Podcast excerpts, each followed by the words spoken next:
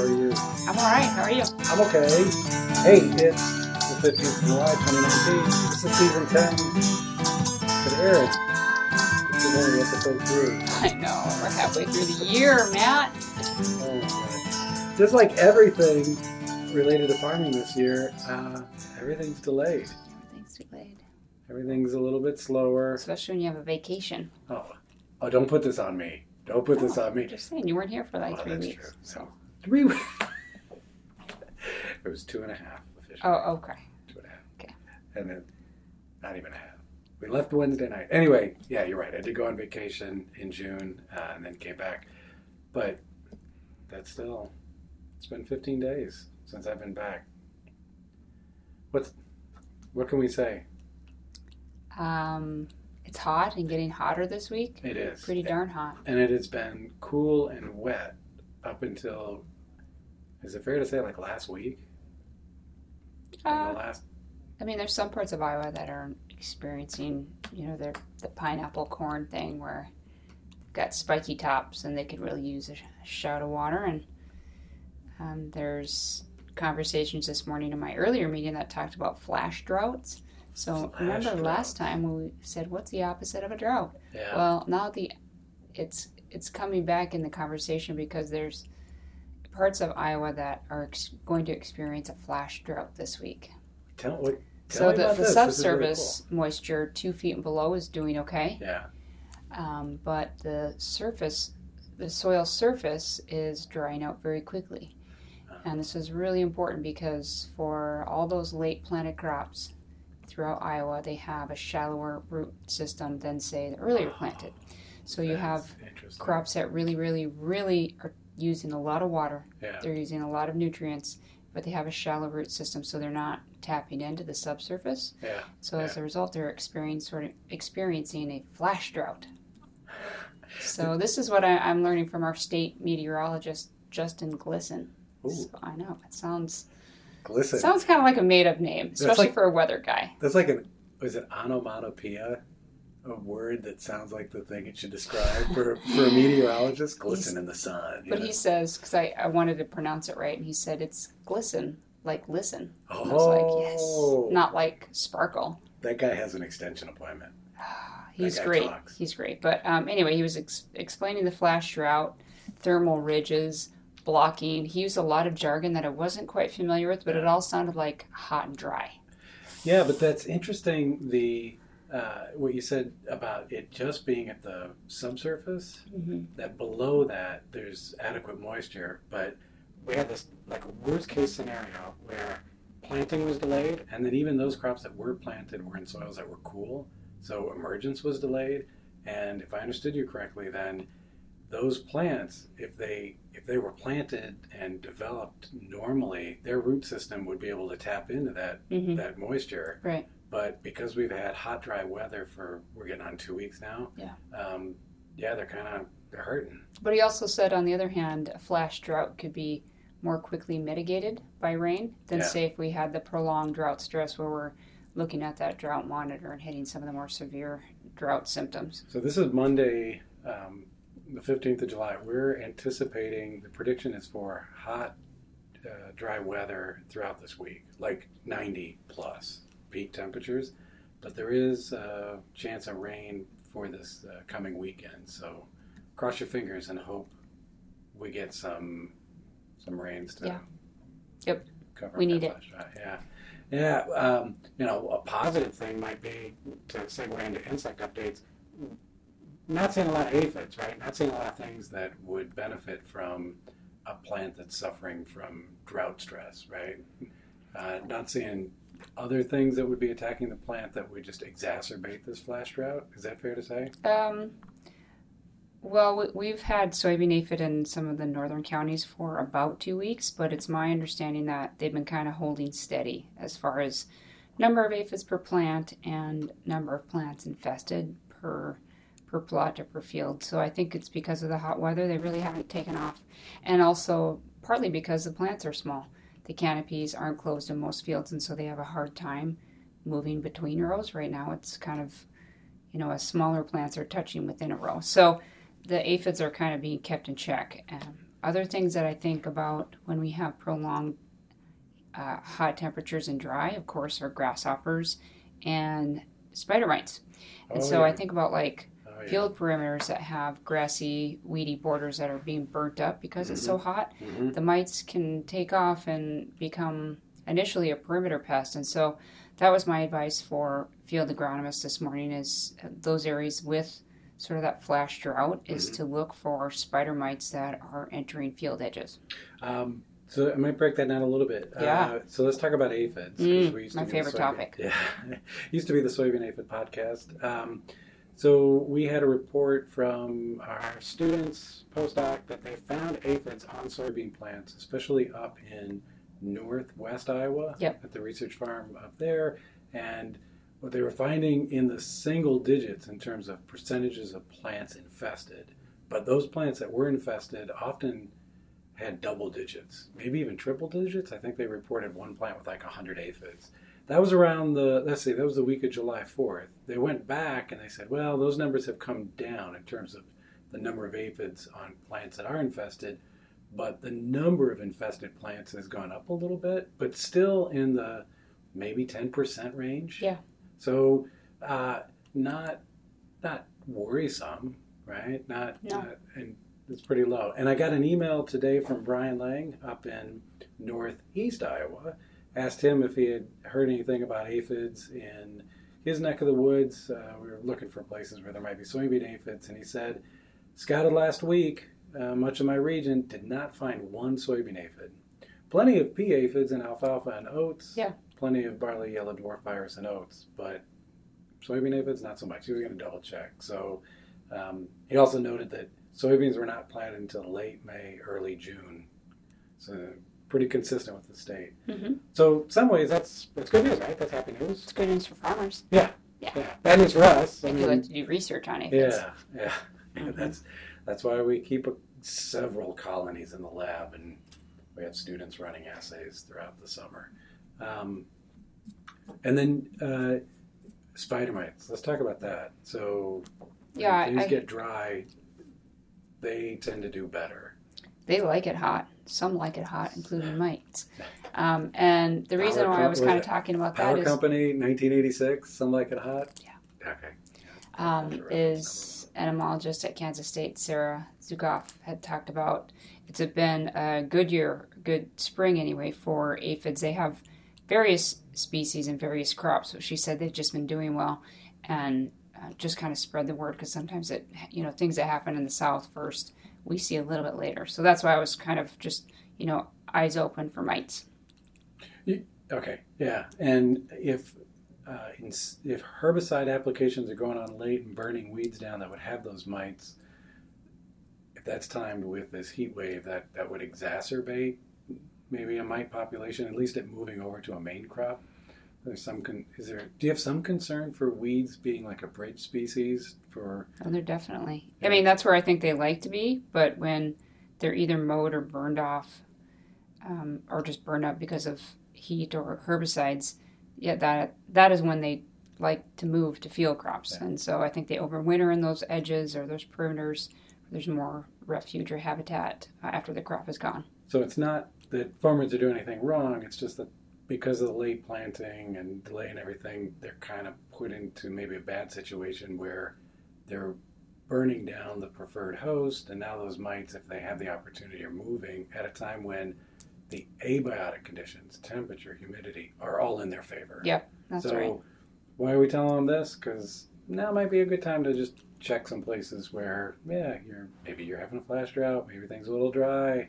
Take a look for some Yeah. mites. It's definitely a pest you want to be on the more proactive side than reactive side because uh, their populations can double very quickly under these drought like conditions. So they're just, you know, want to take care of them before they get to field interiors and on the upper part of the canopy.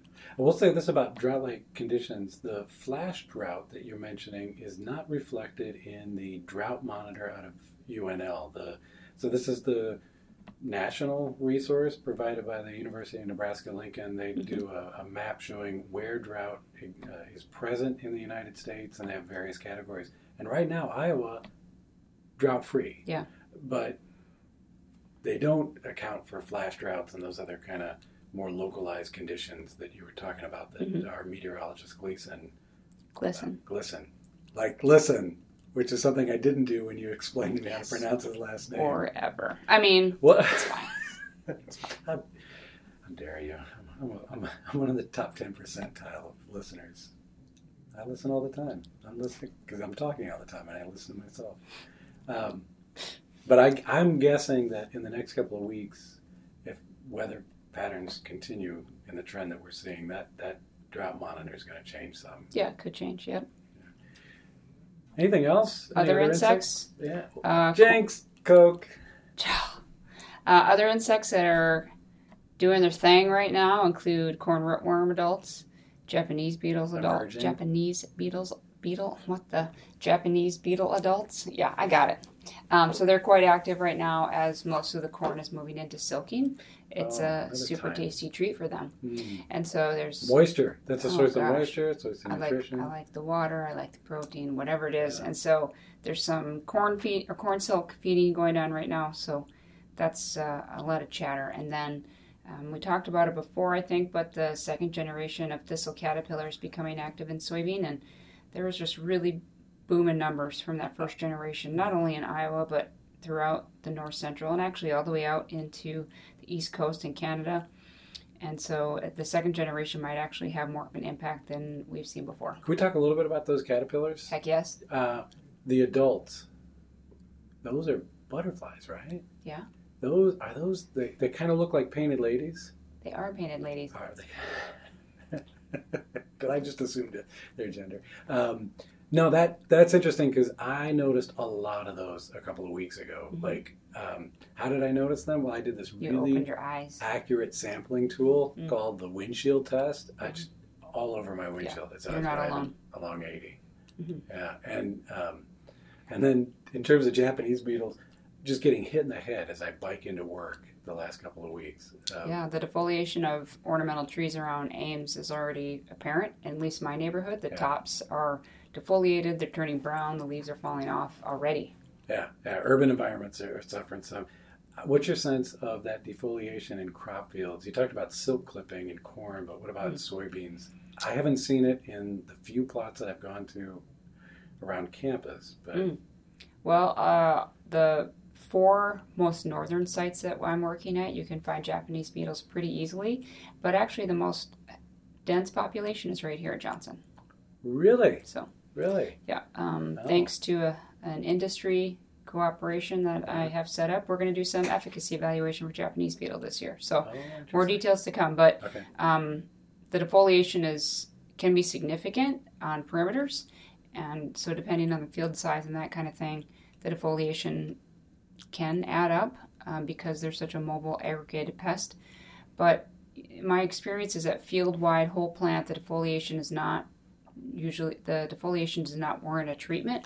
But I think because people see the perimeter edge injury, Right. they kind of take that as that's what's going on in the whole field. And so instead of kind of assessing throughout the field, they make judgments just based on border rows. If you only scout from the cab of your truck, you won't be assessing the full, but you won't get the whole story.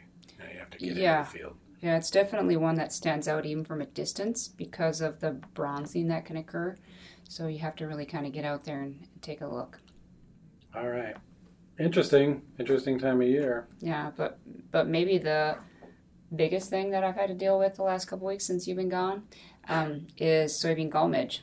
Oh. Yeah, uh, it's, updates on that. It's a brand new pest and not known to occur anywhere else besides western Iowa, some parts of Minnesota, and then eastern South Dakota and eastern Nebraska. So that's anywhere in the world. It's a really limited uh, area that, that we've had positive detections. Last year we had about 65 counties in those four states, and this year we're already over 80 counties between the four different states. When when you get a report, what does that mean? That that somebody has seen the midge, or that somebody has seen the damage that is attributed to the midge? Yeah, it's it's very difficult to find the adults. And they're a small, long-legged fly. They kind of look like a small mosquito to me. And so what I'm considering confirmation because most people even if they're looking, they wouldn't be able to find them, is to look for infested plants. And they've been showing me plants, infested plants with the third instars, which are bright orange. They kind of look like little orange slices. And so the the gall These that's are the formed. maggots, right? Yeah, the maggots that are feeding. The first and second instars are difficult to see because they're clear, transparent almost. But the third instars get bigger and turn orange. And so the, the gall that's formed as a result of the feeding, is, uh, it basically turns into like a black lesion at the base of the plant, and then you'll just have these orange slices uh, everywhere at the base. feeding on the gall material, that like plant tumor that they've induced. Yep. And then that eventually what causes the plant to break off, die. Yeah, it becomes very brittle. And so I think because they're feeding on the inside of the plant, they are basically limiting water and nutrient uptake. And so very quickly after infestation, the top of the plant becomes brown. It's just, I think it's being not suffocated, but basically cut off of uh, water uptake. And so it wilts and dies very quickly. So within a span of 10 days, you can go from a relatively healthy plant to a brown stick. It's pretty dramatic. wow. And so we've we've noted the first generation uh, would happen late June, early July, and now the second generation adults are flying now. So we would expect that you know as second generation adults emerge, they're looking for healthy plants, and that's when you have the expansion of injury to the more of the field interior. So is this um, like an, an aphid where um, you get multiple populations in a growing season, and so you can get multiple uh, plants damaged uh, throughout the year? Or is it kind of like a rootworm where you get what you get from one generation, and after that generation, you're okay. You don't have to worry about it. Yeah, I think the midge expert uh, Raymond Gagne said that for other species in this genus, the adult emergence is very quick, you know, two to three days. And that's what we were expecting. But uh, with our emergence cages, we noted from the first one to the last one was over two weeks. And so, because of that, we've seen plants that are dead versus have a few larvae and the plants are still alive. So, you kind of have a range of injury.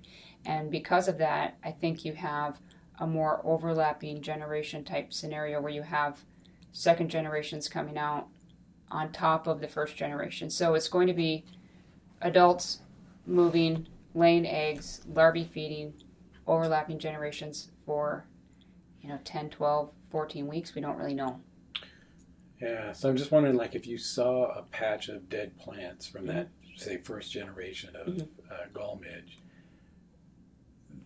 that you say, "Oh, shoot, lost that patch. Yeah, patch." you did. But um, they're still out there, and they're capable of these multiple overlapping generations. Uh, is the damage that you would expect more or less the same? Mm. Maybe we don't know. Don't know yet. Yeah. So, um, you know, like if you saw rootworm injury, you know, because your plants have toppled over, you'd be like, well, the best you could do is manage the adults and try to prevent damage the subsequent year. Say if you're doing corn on corn, but it wouldn't. You couldn't do anything, right? That's why you bought the BT corn. That's why you use the soil insecticide. Sounds like with this, yeah, there may be some value in in managing those overlapping populations, but to what extent we don't know yet, right? Don't know. And it was surprising to have such a long window of emergence because it makes timing that much more difficult. Because I don't, at this point, adult control um, seems like a easy path, right? You're you're spraying an insecticide and a Oh, droplet yeah, touches the yeah. midge. But if you have an emergence period that's extended, it's really hard to get that timing right. And you don't, we don't know yet if foliar insecticides have any effect on the larvae inside the gall, right? That's right. Yeah.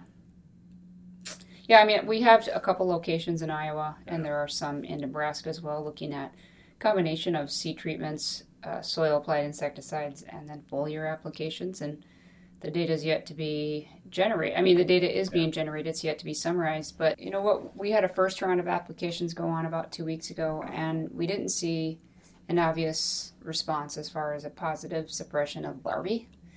And so, um, but we're looking at a wide range of chemistries, and um, it's still unclear what maybe the second or third generation might do. So we'll be making some additional treatments uh, tomorrow and later this week. So it's possible that you may not have protected the plants from that first generation with whatever insecticides you used at plant, you know, on the seed or, or whatever. But it's possible that you suppress the population enough that you're not going to see significant damage to additional plants in the field. Yeah, it might have even just kind of dampened the overall population. Still unclear. Um, kind of like what we would think for bean leaf beetle. Yeah. If you really Yeah. go hard after the the first, you know, you don't see the second. Yeah. As much. Yeah, this is fascinating, um, and I'm kind of getting the sense that we probably will have to generate a colony to measure things like what triggers are overwintering, Yeah. degree day reti- requirements for development, and all. Because yeah, it would be good to know those things in order to tell farmers something about the best timing for an insecticide application. Yep. Risk assessment, etc. hmm Yeah, interesting. hmm Interesting.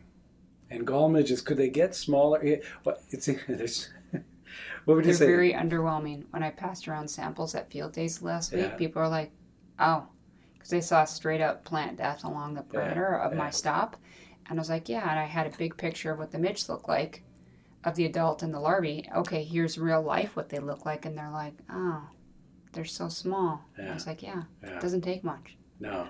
And, and uh, what would you think is what's bigger, an aphid, soybean aphid, or a soybean gall midge? Midge. Really? Yeah. Okay. All right. Well, we're getting bigger. Yeah. Right. We're heading in the right direction. um, Plus, Well- they have fancy legs. really? They're Yeah. black and white banded, so they're extra Ooh, fancy. sexy. Yeah. Um, want to change subjects? Heck yes. Sulfoxaflor. Mm. What's going on with that? Got an I think update we learned last week um, the EPA put out a press release that sulfoxaflor is now registered again by the EPA. And I don't know, it's it's back in the saddle again. Is that an Aerosmith song? Um, Yeah.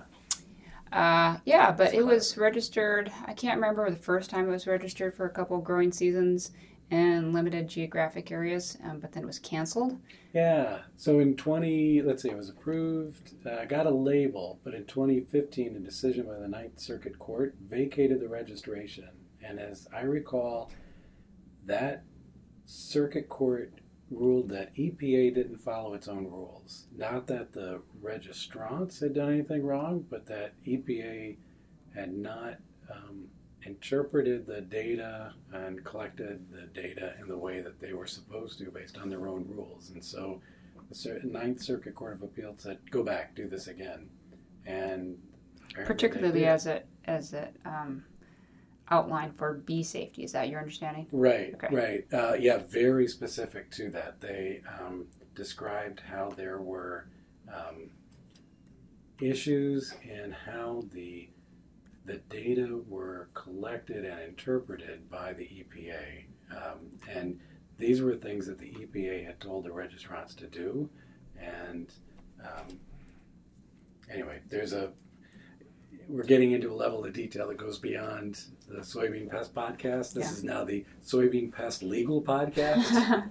um, but cut to last week, July twelfth, 2019, a memorandum was released saying that the EPA is supporting the registration decision for new uses uh, for a bunch of crops, long list. Soybeans is one of them, and so soybean farmers might go, new use?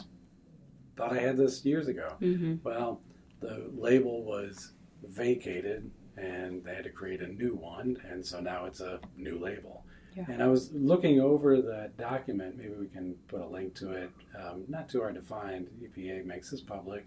And there were a couple shout outs to soybeans in the document, and one of the places that came up, one of the places where soybeans came up is uh, in response or in in calling out soybean aphid as a particularly problematic pest for soybeans that um, could use a new active ingredient like sulfoxaflor, in part because some of the other active ingredients like chlorpyrifos uh, are uh, fairly toxic to a lot of other things and have some non-target impact issues, uh, and aphids are becoming resistant to the pyrethroids, so it would be good to have this completely new in terms of active ingredient and chemistry and mode of action to uh, combat this pest.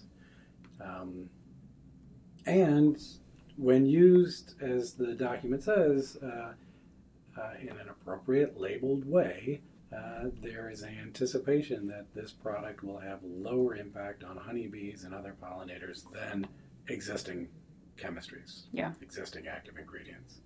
So, there, I think that's where we're at, right? I mean, is that what you understand from? I don't have an understanding of when people will be able to use it. Uh, like in Iowa, when there'll be a, a label for our state for use in soybean. My guess is that we'd be able to use it for next summer. Yeah. I- Probably not this summer.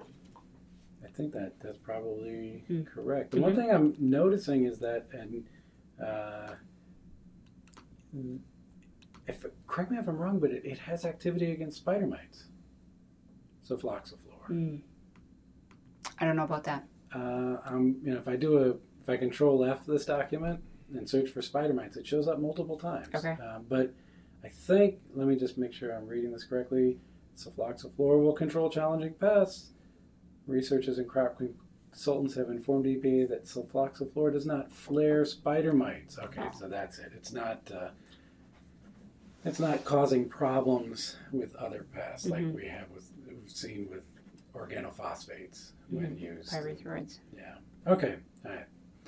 Maybe that's all we need to say about that. But Mhm. something to look forward to if uh, if you're having a hard time managing aphids, especially in soybeans, and you're looking for new active ingredients to switch over to. This could be one maybe for 2020. Yeah, I've looked at it in my soybean aphid efficacy evaluation for many years, um, either as a single product or as a, as a premix with, uh, oh geez, uh, with uh, I think it's a pyrethroid. So either as transform or seeker, and it performs very well. So it's good to know that there's a new product, but also a new effective product. All right. hmm Hey, so we've talked about uh, possible new product, and we've talked about some new insect pests. One that just showed up right in the last four or five years. Yeah. We don't know where it came from. We don't know if it's new species or exotic or introduced. Unknown. Unknown. All right. Let's talk about something. Uh, here, here's a little trivia question for you. Is the answer cornhuskers? No, no, or bug eaters. It's Bug either one of eaters. That's those. what I meant, Yeah. not cornhuskers. Um, so, uh, digging around in the soil, uh, putting in some plots, doing some vegetation, or doing some gardening around my house. Uh, happened to know some, uh, notice some roly polies. Yeah. Ubiquitous, ubiquitous, right? See them everywhere. Oh yeah. Uh, I'm just kind of curious what's known about these things. Uh, armadillo, Armadillidium vulgare is the species we have in North America in these parts. Okay. So some questions for you. Hmm. Which one is true about the pill bug, the roly-poly we see in the Midwest? Is it a true bug? Wait, I got three. Hold on, hold on.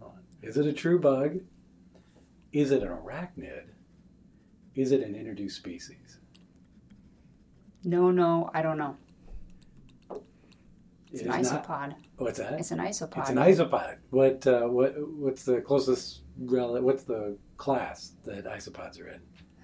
I know it's prelim time all over again. It's just kind of fun. It's a. I don't know. It's one of the few terrestrial crustaceans. Oh, it's a crustacean. Yeah, yeah. Um, so not a true bug, not an arachnid. So both of those are false. It is an introduced species within the U.S. Who would introduce that thing? Isn't that interesting? Uh, it, I think, if I understand, and I, I, there's not a lot out on there on this, but it looks like it was brought over by European settlers, probably brought in with introduced soil, Yeah. either ship ballast or you know any kind of soil material that was brought over, potted material, um, and it has taken off. It's all over North America, and, and interesting, right? That uh, here's an introduced species. What impact it has, who knows? Not Are they mostly a decomposer? yeah, yeah, So- yeah, and uh, you know, detritivore, you know, feeding on dead, decaying things, Mhm. um, which is good, right? You want to break that like that, up. yeah. So, um, yeah, you know, it's so commonly seen that you don't think about it as being introduced to, uh, or exotic. Hmm. Anyway, that was kind of a fun. It's a good fit. Thought that was, it was it. Well, it's not an insect one, but it is called pill bug, so Yeah. thought that might be hmm appropriate. Anything else we need to talk about? Want to talk about? Want to share? Do you have any Those- secrets? Secrets? um, I don't think I have any secrets. Do you? Not really. Uh, not that I'm going to share. Uh, a couple upcoming events. Uh, next week is the IPM for Bees. We're in welcoming a bunch of people, about 30 some people, to an event that uh, Randall Cass, our extension specialist for pollinators and honeybees, has organized. IPM for Bees. Um, there's a website for that. I think we're at max attendance but stay tuned for uh, to that website because there'll be some updates on some of the research fellowships that are awarded through that uh, program to uh, student participants who are going to share some of the stuff they've done um, in the area of pest management as it relates to bees, both pest management to protect bees from pests like varroa, but also pest management to protect bees from insecticide exposure and, and other problems. Yeah. So good job, Randall Cass. That's uh, next week, 23rd, 24th Okay. of July. How about you? You got anything upcoming? Uh, I have a lot of field day demos going on in the next three weeks, and most of them would be considered private, kind of like industry Uh-huh. invite only. So, not much to share as far as some open registrations. But all the stuff you're learning this summer, you're probably going to share ICM conference and whatnot into the. Uh, I've invited Dr. Justin McMechan from the University of Nebraska at Lincoln to talk about soybean gall midge. He's Oh, really sweet. taken the lead on that. So he'll be talking about midges, and who knows, I'll be maybe talking about aphids. Great. Yeah. Great. Uh, so if you want to find more about us, Google soybean entomology, uh, Twitter at Erin W. Hodgson, all one word.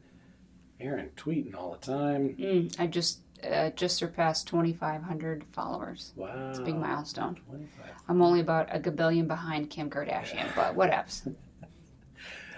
But not a lot of overlap, I'm guessing, in those two populations. You're probably right. Very- I, I rarely tweet about hair care and makeup. You're, Yeah. you're, uh, you're a niche, special niche. Mm. Uh, of course, you can always email us, O'Neal, O N E A L, at iastate.edu.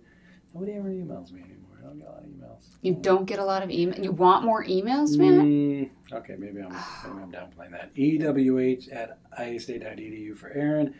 Please feel free to subscribe. Our one listener, subscribe multiple times. we need the likes. At, via iTunes, Stitcher, Google Play, Pocket Cast. Cue the outro music. This one's done. All right. Thanks, Matt. Thank you.